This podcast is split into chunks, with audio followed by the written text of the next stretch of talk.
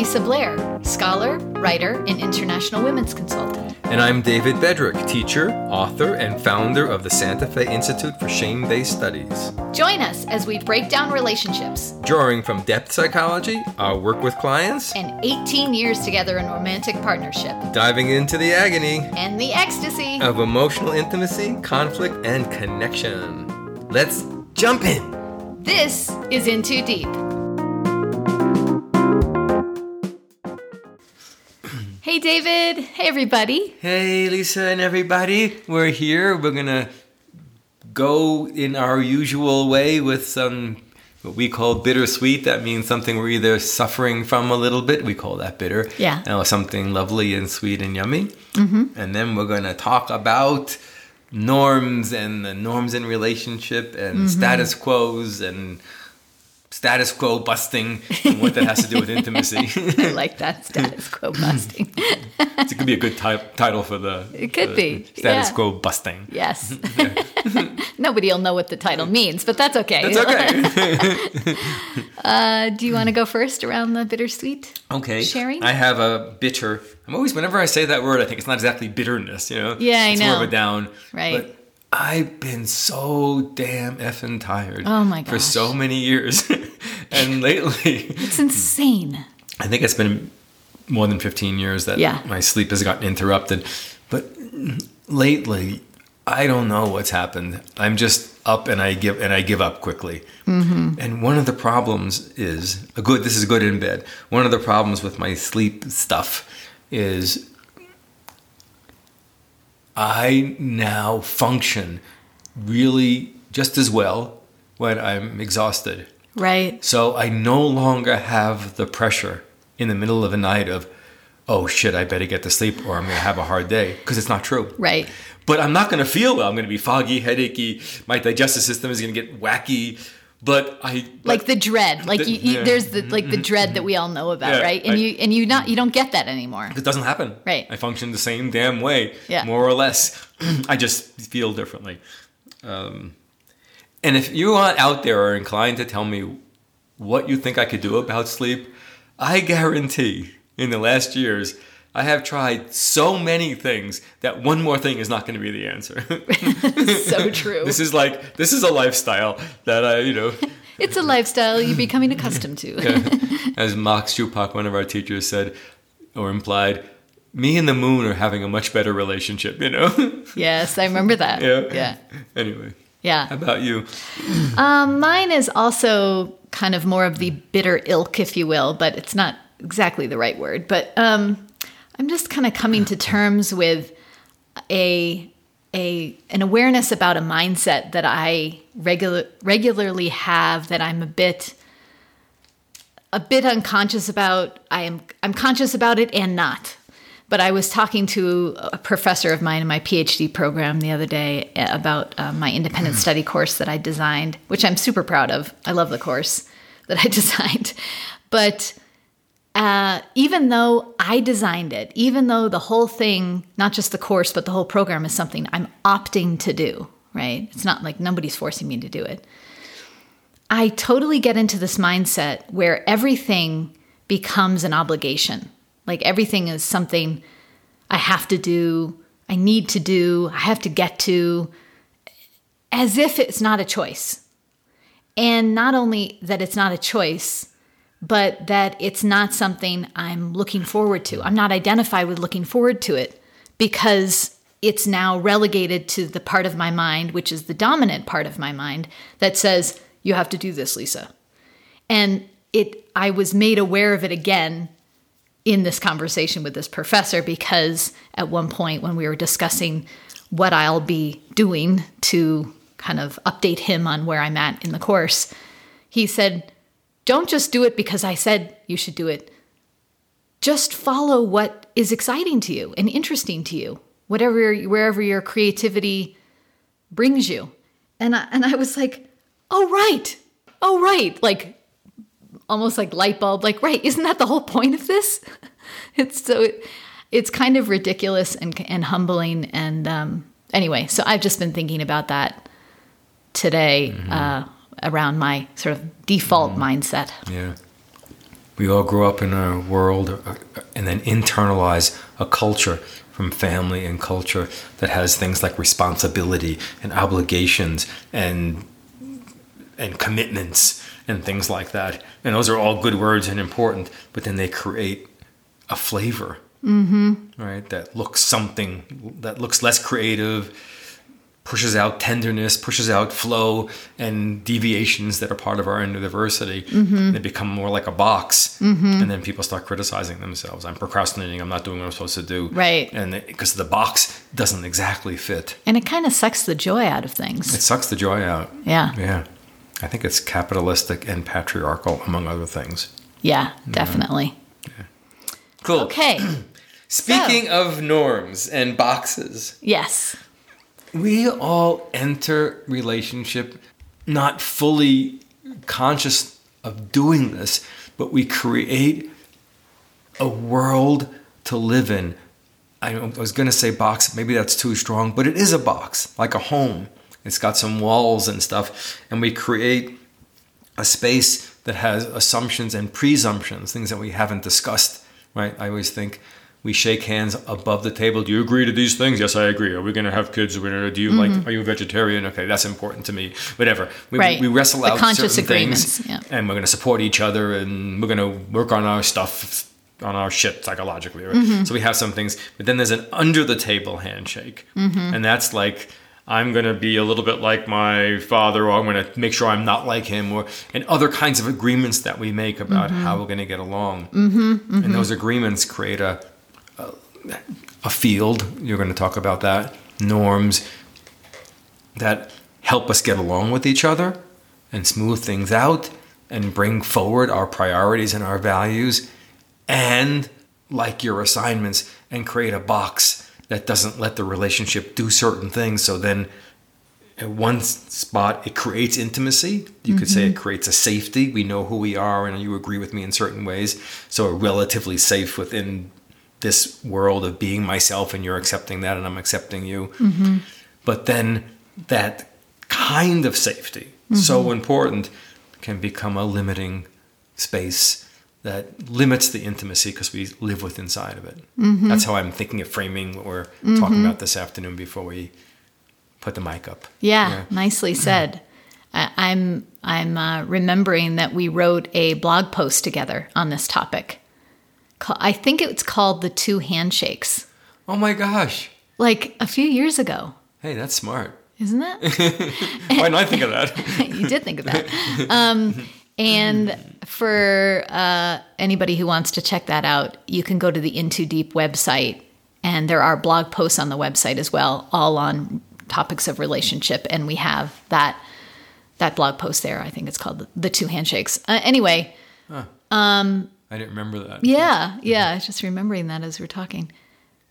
I'm thinking that yeah, another word that comes to my mind is status quo. Mm-hmm that there's a status quo, there's a a kind of uh, mm, normal.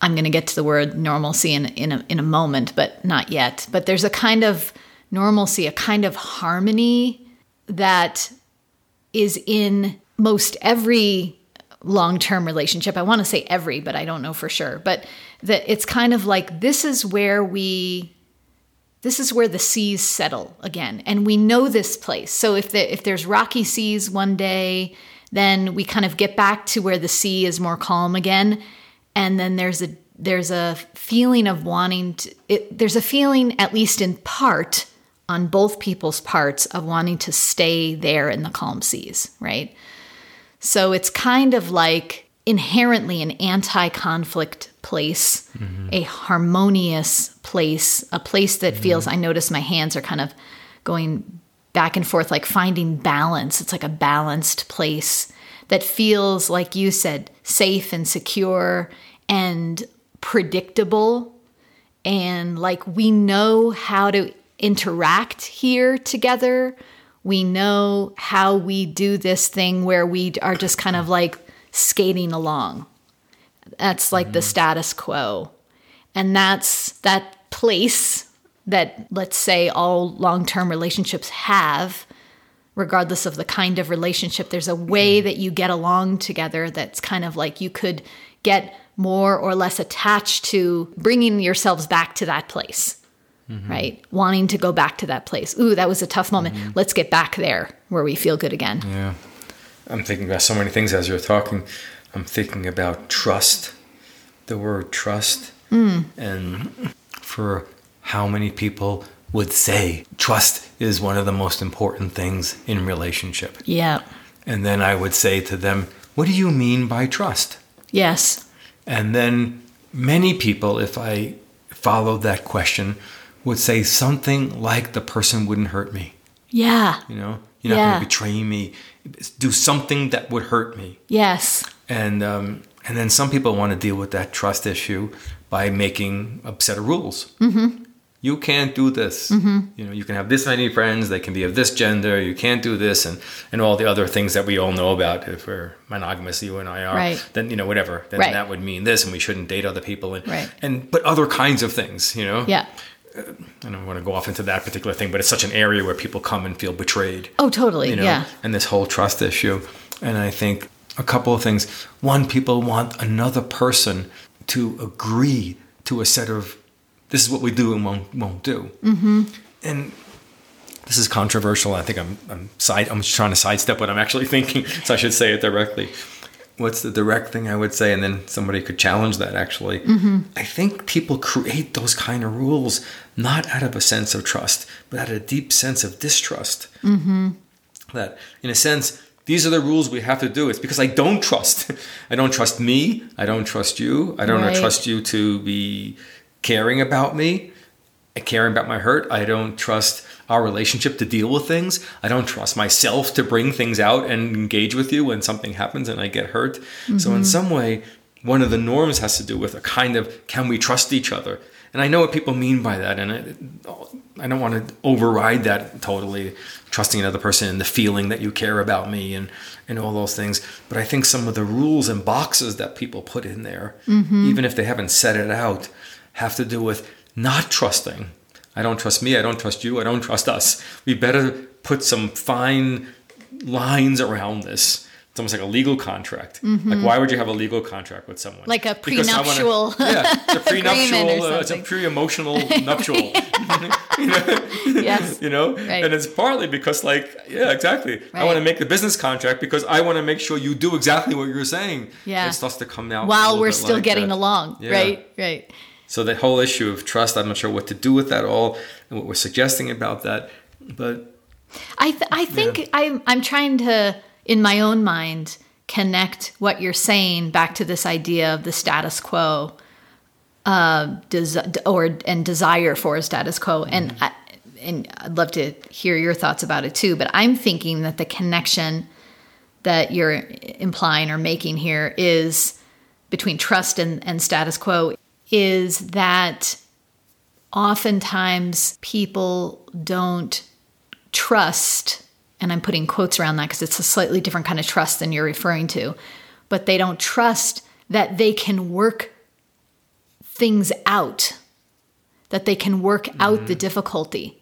In other words, if there's conflict, and we've had now multiple episodes on conflict and how to work through conflict, if there's conflict, which is inherently disturbing to the status quo, right? If we disagree on something, if we're not getting along on something, something comes in and disturbs our status quo, our nice, harmonious, peaceful mm-hmm. getting alongness, then that means we have to address the conflict.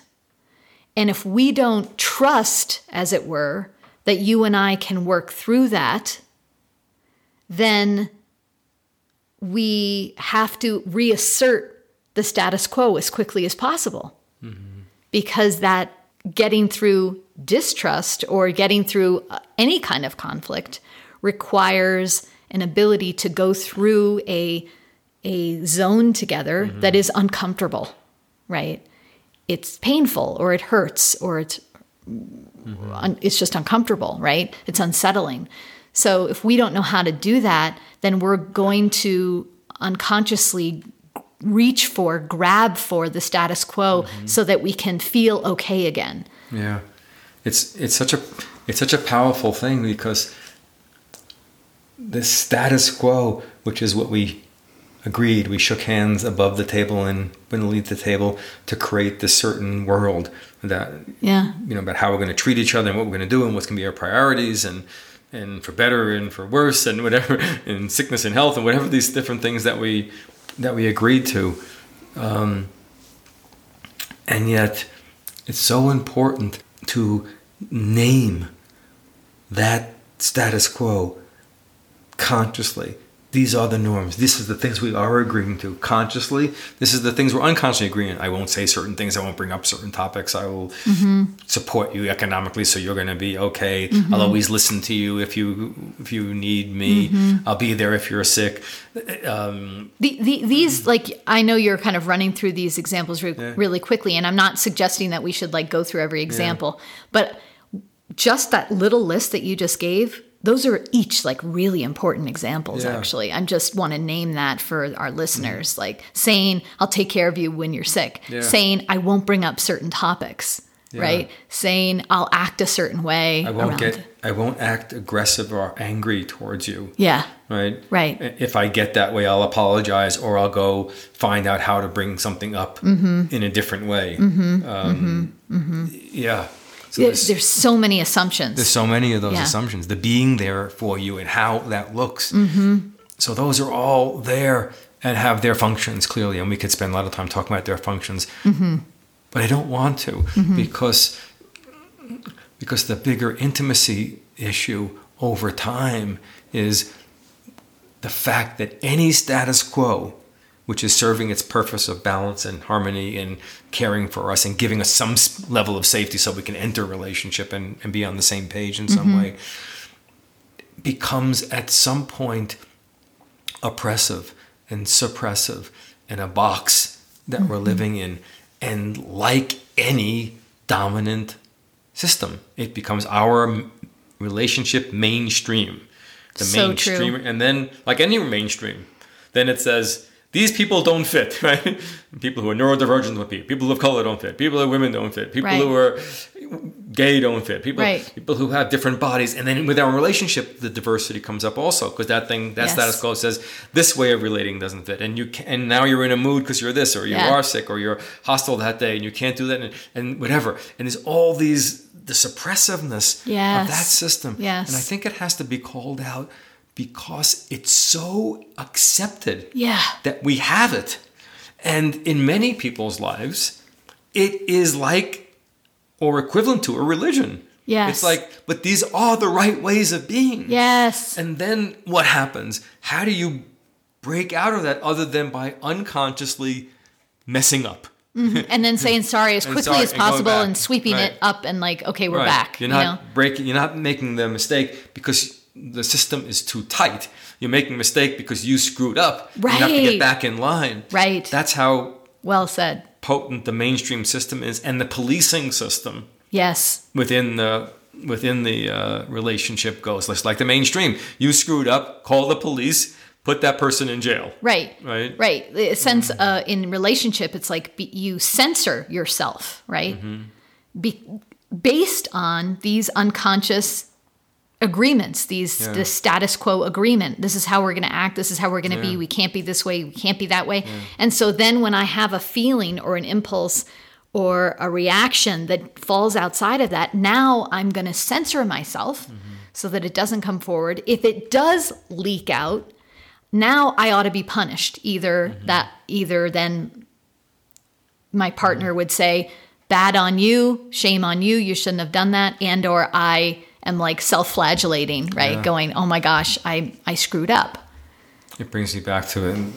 For some reason, I'm thinking about this. It brings me back to people I've worked with where one person has had a intimate relationship with somebody else that was mm-hmm. outside the agreement. Mm-hmm, right? Mm-hmm, call that an affair. Right. You can call that an affair. That's what people would call it. And then the problem with that breach is it's so, for some people, it's so painful and hurts so deeply that they can't do anything with it but act like it didn't happen, apologize, I'll never do it again, or break up. It's the pain's too big. right That I understand. That just may right be very black and white yeah. It's The wound may the- be too big. Sure. To pro- what we call process. yes But let's do something radical. I'm going to say something radical about that mm-hmm, area that mm-hmm. not everyone would like or agree with. Sure. That's fine. People should disagree with me, mm-hmm. right? But in some way, if we frame that not just as a breach of the trust, it is and all that stuff. Yes, and it hurts, and it may not. Maybe you shouldn't tolerate it and say, "I'm out of here forever." That's fine. People, I would support people if that's where they are. I would say leave, right? But let's frame that as a break in the status quo. Mm-hmm. What is the break? Well, there's a break on one level. There's a break of that person's in a relationship with somebody mm-hmm. that they shouldn't be in a relationship according to the agreement. Mm-hmm. But that break is also other things because when somebody breaks out of a mainstream environment, it, they break windows. it doesn't only look good. It looks like so Messy. it looks messy. yeah. So in that case, I am sorry, I'll never do that again. Great. Mm-hmm. We like that. We like that. And then, what happened? What's going on in the relationship? Mm-hmm. What is the status quo that's not working? What are you hungry for that's not in that relationship? Mm-hmm. That's the then the me- if you can't get to that, it's going to be very difficult to work on those difficulties in relationship. I know that it's difficult to get to because people are like I we have to process the hurt. I get that, but then at some point we have to say it's not about both people being responsible to blame. It's not a blame thing. It's like, what's going on? What are the limits of the relationship? What is the status quo? What is the safety and balance you've created each other that doesn't include something that people want to get somewhere in a mm-hmm. way that hurts each other? Mm-hmm. What are we looking for? What am I mm-hmm. hungry for? What are you hungry for that we're not exactly doing here? And it feels taboo to say these things, but I think it's important to. I- I totally hear ya. Because just like the anger or something like that, or you know, I got, I got angry and all of a sudden I should say, I'm, I'm sorry. That's a lesser example if it's Sure. one time. Yeah. And if it, my anger comes out in a physical violence, you may say, that's a line that I'm never going to say, okay, I'm leaving. And I'd say to anybody out there, then leave. You, you have a right, right. to do that. And then if the person's going to stay together, Mm-hmm. that means it's not a protect, it's not a perpetual violent abuse situation. That's, that's, let's just say that's, that's Mm-hmm. Out its own the question. category. Right, yeah. But let's say something happens and then it's like what do i do with this oomph in me does Mm-hmm. it belong only to me does it belong in a relationship am i too contained Mm-hmm. um, i told a story and i was teaching a facilitation training the other day and i told the story I, these are all edited to protect people that Mm-hmm. Sure. i've known Edited, and composited, edited and cetera. composited from many different situations so that it doesn't look so it doesn't identify anybody Mm-hmm. in particular just to say that when i tell a story unless i've been given specific permission so this is a general story a person will come to see me and say i have a I, I- i'm here because i have an alcohol problem and i say to the person oh how much do you drink and this has happened a number of times and somebody will say i drink a little bit and not that much it turns out and I'm thinking, why is this person coming to me telling me they have an alcohol problem if they don't drink all that much and it's not disturbing their job and they're able to function and they're not drinking every day and every couple of weeks maybe they get really drunk. Mm-hmm. And then big surprise when I say, why are you why did you come? It doesn't sound like a big deal. And the person, says, well, my partner doesn't want me to drink. Mm-hmm. Mm-hmm. And then I say, why don't they want you to drink? thinking like is drinking good or bad in and of itself? Right. i don't think within limits i don't have a big moral opinion about it. Well they don't like the way i act because i'm kind of they say i get angry and mistreat them and i'm hostile. Mm-hmm. Oh i say you have a problem with relationship hostility and aggression and anger no i have an alcohol problem. I'm like no no no not this person. Somebody else drinks every day or has a lot of you know i'm like that's an alcohol problem. Mm, mm-hmm. But the person i'm thinking of they're finding a way to break out of the status quo of the relationship. Mm-hmm. Should they do that that way? I can't mm-hmm. condone that approach. Sure. it's too much unconsciousness and then the person's likely to hurt somebody Right. but do they need to break out of something? Does that some, is that person expressing something at those times they need to learn how to do without being violent and hurtful and drunk to do it? Right. Then I'm thinking, yeah, that was a lot to say. What do you think? Yeah, yeah. I have a lot of things to say. That's fascinating what you're talking Yeah. about. Um, yeah, I mean, I think uh, several points. One is just to clarify that what what we're talking about is bringing consciousness, bringing awareness to these patterns of relationship, right? So when you were just giving that example of the person who sometimes drinks and then sometimes I forget exactly what you said, but they they're a little bit too much, too hostile, Too or rough, yeah. too rough, yeah. And they're and you're saying, well, that's a relationship problem or a relating problem, Mm-hmm. not an alcohol problem. And yeah, and you're saying you don't condone that as a way of expressing oneself. Totally agreed. We're- So we're not we're not we're not saying we're not talking about breaking the status quo as just like here's a blank check, how act however you want with no consequences. That's not what we're talking about. We're talking about bringing awareness and consciousness to what often is unconscious in the relationship in terms of these unconscious agreements that mm-hmm. then suddenly somebody breaks one and then all hell breaks loose, mm-hmm. right? And then another point I want to make is that in what you're describing are what we call level differences. So, on the level of, say, um, you know, if it's domestic violence or something, where, you know, there's the level of just uh, violence perpetrated on another person's body, which is just unacceptable. Period. End of story. Right? There's no argument about that. Um, and, th- and in that case, that may be a showstopper. That may be like a line that cannot be crossed. Game is over. It has right? to be. Yeah, just, I just want to break it. It has to. Be, the, the the relationship has to determine because it could be emotional violence, it could be spiritual violence, it could be uh, verbal violence. I think it's true for all of those. There could be. If that's a stopper for you, you say that's a line I cannot allow to go over for my well-being to be intact. Then I think that's the end. Y- yes. Yeah, e- Just say, Exactly. just so we don't. The physical is so obvious; it's Okay. important to mention. Yes. but but but somebody should say there's all these other areas, and I'd say that that has to be determined. Agreed. I was just trying to simplify it, but yes, thank you ahead. for for for fleshing that out a little bit. Yeah. On some level, you could say that some violence occurs or an affair occurs, right? Let's say, and on some Mm-hmm. level, the other partner might say that is a line I cannot allow to be crossed. We're done, right? Right. Okay, fine. But let's set that aside for a moment. Right, that's what we're trying to do is to Right. not get caught in that particular problem. Right. That's a good topic, though. That's we should talk about topic. lines that get crossed where you where you have to say that's the end of this. Correct. Right. So on so we're not we're not talking about that level of things where there might be a line that gets crossed and you say I can't do that. Done. Okay. On another level we're we're talking about which you were getting at when you were discussing the affair situation. But it wouldn't have to be that that um, Egregious. or- egregious, quote unquote, or Yeah. intense, or like, whoa, you know, um, it could be something like you raised your voice at me Mm-hmm. in a moment, or something like that. Let's say, um, or yeah.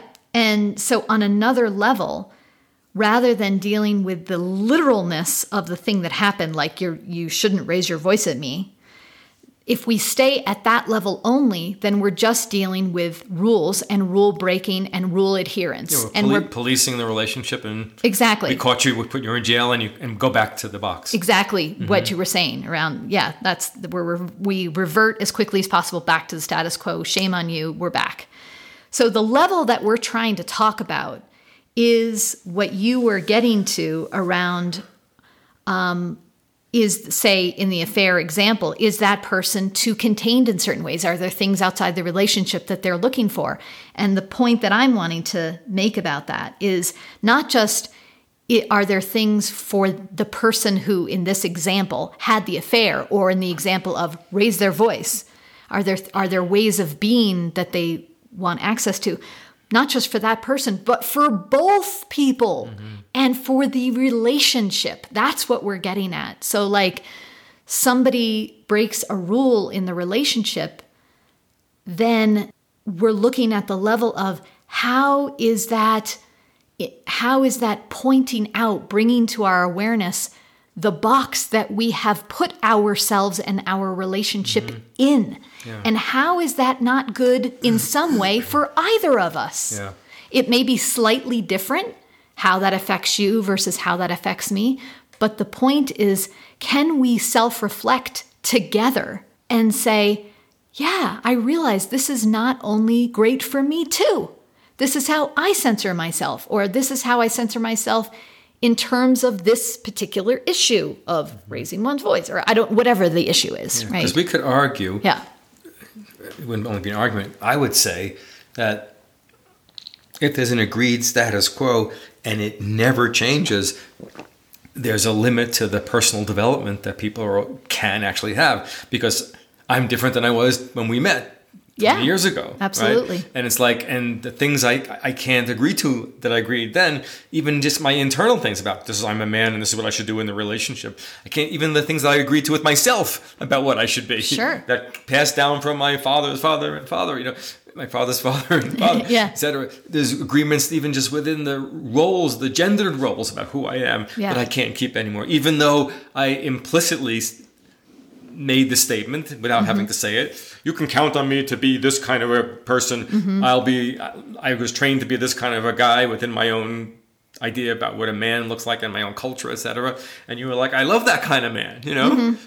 and you say, I'll be. I'm. A, I'm this kind of a woman. Mm-hmm. Right. But then you start working on yourself just within the gender ideas, and you might think, you know, my ideas of being a woman is not exactly what they used to be. And I'm like, my ideas of being a man is not actually what it used to be. Right. So even that, I may not be able to agree with. Right. I think I'm going to be freer in certain ways. I don't only want to be the responsible party in these particular ways. You don't only want to be a kind, sweet, listening person, whatever, all those kinds Exactly, of things. yeah. So even within the social constructs, Yeah. um, Yeah, even yeah, just using gen- gender as the example, as you just gave all these sort of sub examples under that. Yeah. It's like, yeah, that alone is loaded. If you're a if you're a in a relationship with um, male identified person and a female identified person, like that's going to be huge. And then there's and then there's a million zillion other idiosyncratic things about your relationship that you've kind of agreed on around how you act together, Yeah. right? Can I go off for a moment on a little subtopic I want to say Jump about in, this? jump. Um, so I've I've been recently studying um, a relatively recent theory called post-normal times theory, and uh, it's kind of like modernism, postmodernism, post-normal, etc. For people who have any uh, knowledge about that. And so I was reading this article on love in post-normal times, and the author um, C. Scott Jordan he he talks about this phenomenon called manufactured normalcy field, which is like, of course, a term academics would use. They would make something like a mouthful of a statement. manufactured normalcy field. A Manufactured normalcy field, an MNF for short. Yeah, right. You should yeah. just use. I don't think you should. I think you just use the. the I think so. the three letters because then the people will kind of go. I What don't the know what is she thing, I talking ask," Right. But a manufactured normalcy field is basically what we're talking about in relationship terms, this status quo idea.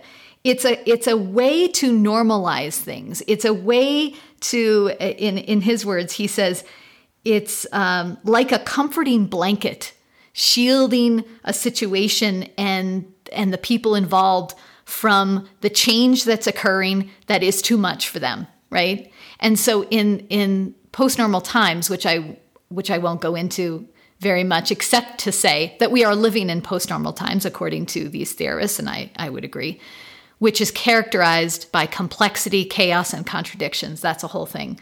But my point being that because our world is so complex and so chaotic and so contradictory, and things are happening at speeds that we cannot process, actually. And with complexity like having a pandemic and climate change and racism and everything and everything and everything happening simultaneously, that in order to deal with how, in my words, freaked out we get about all this happening so fast, we manufacture an experience of normalcy for ourselves. And he uses this really cool example um, to to kind of illustrate it as a metaphor. You imagine flying in an airplane, and it's like this tube in the sky that's traveling at 600 miles an hour, 35,000 miles above the Earth's surface. Feet, you meant. Uh, sorry, Yeah. uh, uh, feet above okay, the Earth's that's surface. Know Thank you- you. yeah. And and yet we could be reading a book on an airplane like we're reading it in our living room at home and think nothing of it, except there's literally nothing normal about the fact that we're flying that high in the sky in this tube. But we've made it a normal thing and it's part of our life and part of our travel. So when I was reflecting on this manufactured normalcy field concept in terms of relationships and intimacy, I think of the conversation we're having today, which is about needing to feel that sense of security and normalcy when things go awry in relationship in any moment when things when we have a conflict when things mm-hmm. get stirred up when things uh, get unsettled we feel like we need to create an experience that is safer for our psyche and our body and our emotions to handle because it's it's like overload for us to grapple mm-hmm. with what it could be shaking up and yet and this is my sort of final point about this. And yet, if we can allow for what this author in this article calls a tilt, which is like an adjustment to our manufactured normalcy field, if we can welcome a bit of a tilt, which could come in the form of a difficult conversation, could come in the form of mm-hmm. a fight, could come in the form of a disagreement, could come in the form of a lovemaking time. It could come in many different forms, but something that shifts that status quo a bit so that you're a little off kilter for a period of time so you actually can reflect on on what the heck is this thing that we're making that is so tight for us to feel well. Mm-hmm. Does that yeah. does that make sense? What I'm describing makes sense to me. Mm-hmm. Makes sense to me. Yeah, in some way, in some way, the whole conversation we're having is something. This is how I'm thinking of it, and as you're talking too, I'm thinking on one side there's something like trust, comfort, safety, mm-hmm. and the the needs for those things to make a certain intimacy because our topic is intimacy, right? Mm-hmm. That I need a certain amount of safety, I could say, and trust and comfort and ease and regulation and a system that regu- helps me regulate and balance and make harmony. I need a certain amount of that to be intimate. And we say, okay. And in the background of that is so much freaking abuse and violence mm-hmm.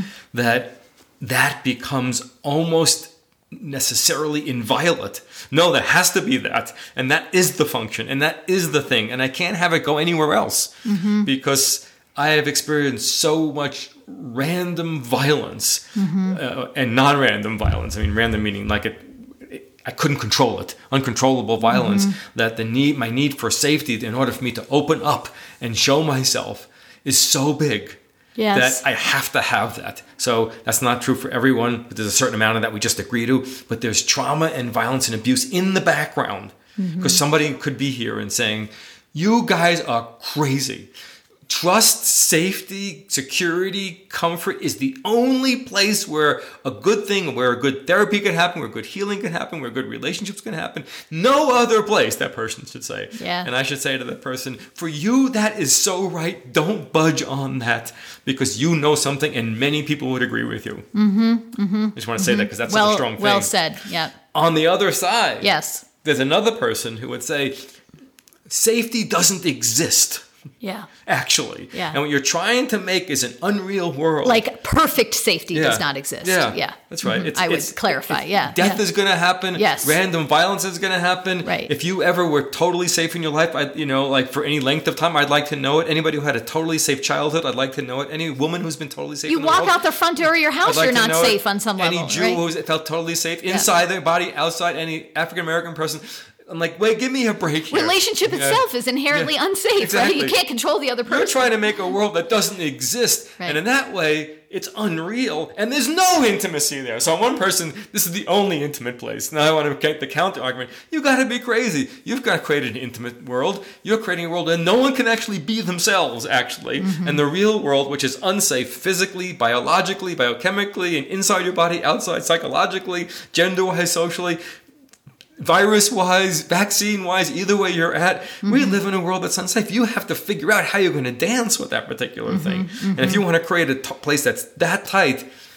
is all we're doing is is codependently locking each other into something and not allowing anybody to be themselves and trying to guarantee it. And mm-hmm. therefore intimacy is actually gone. So with these two sides. Right. I think that's I think that's the subtle point that we can sort of end mm-hmm. on here that we can that we can sort of come to a, a, place of natural closure on this in the moment which is what you're saying that was great i love mm. your description of the two sides mm-hmm. so strongly is that the first viewpoint which says this is the only way to create intimacy in in our opinion i guess leaves mm-hmm. out this the other side which says but intimacy also can happen or also needs the breaking through of the status quo pattern that you that let's say there's multiple roads to intimacy. Let's just say that for sake of argument. Mm. So one road is the safety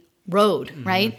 But there is another road and it may not be for everybody and we're mm-hmm. acknowledging that but there is another road that says intimacy is also made by breaking that by in the language i was using making a tilt in your manufactured Yeah. normalcy field right having an experience that shifts that unsettles the ground that you're walking on it's Going a through really difficult experiences together. Yeah. Having someone really get sick and, and we're unsafe and holy shit, that person could die. Oh my gosh, now all of a sudden we're really close to, to each right other. right And all kinds of other yes, things, right? yes Yeah. yeah or having a conflict of some kind having a disagreement and then talking it through enough to come to a new understanding of your partner of yourself of your relationship Mm-hmm. that shifts your mind it's a paradigm shift it shifts Mm-hmm. the ground that your that your relationship is standing on enough to let Mm-hmm. a new a new real experience enter right? Otherwise, and we've seen this in so, in so many people and so many clients. If if a person insists on that status quo for too long, then we see a deadness. Mm-hmm. That like these people act a certain way all the time, and you get together with them, and there's like an mm-hmm. uncomfortable like deadness, and there's a mm-hmm. lack of warmth and connection, mm-hmm. and all kinds of joy and all kinds of things.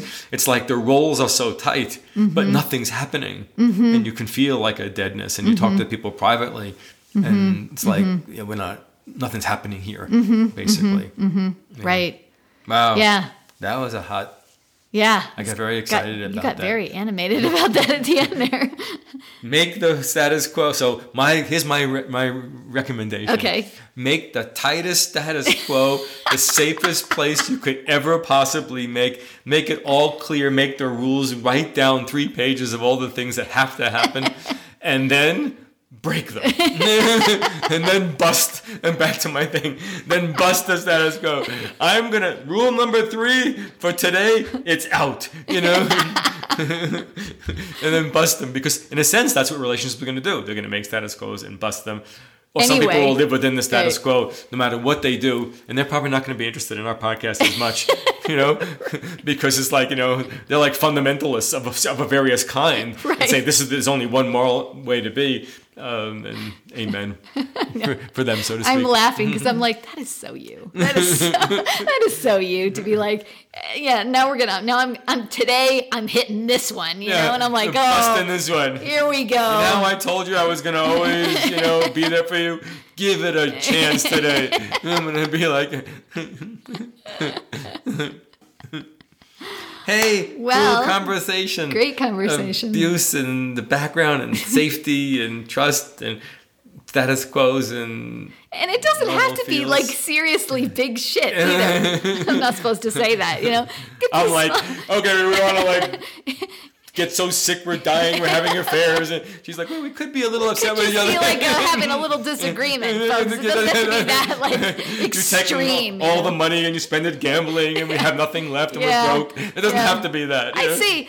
Uh, start with baby steps, folks. You know, start with smaller things, and there's, there's, there'll be enough juice and meat in the smaller Uh, things. I guarantee. okay, okay. Thanks everybody for being with us Thanks. today. Fun to talk to you today, Lisa, and think play. Bye. Bye. If you like this episode or learned something new, we would love if you would spread the love on social media and tell a friend about our podcast. As you know, word of mouth is everything. And if you really want to put a smile on our faces, subscribe to our podcast so you can be sure to receive all our future episodes. And while you're at it, write us a review on whatever platform you use to listen to podcasts. To learn more, visit intodeep.com. That's I N T W O D E E P.com. Music is An Orange Groove by Raphael Pistachio. In Too Deep is a Belly Song Press production.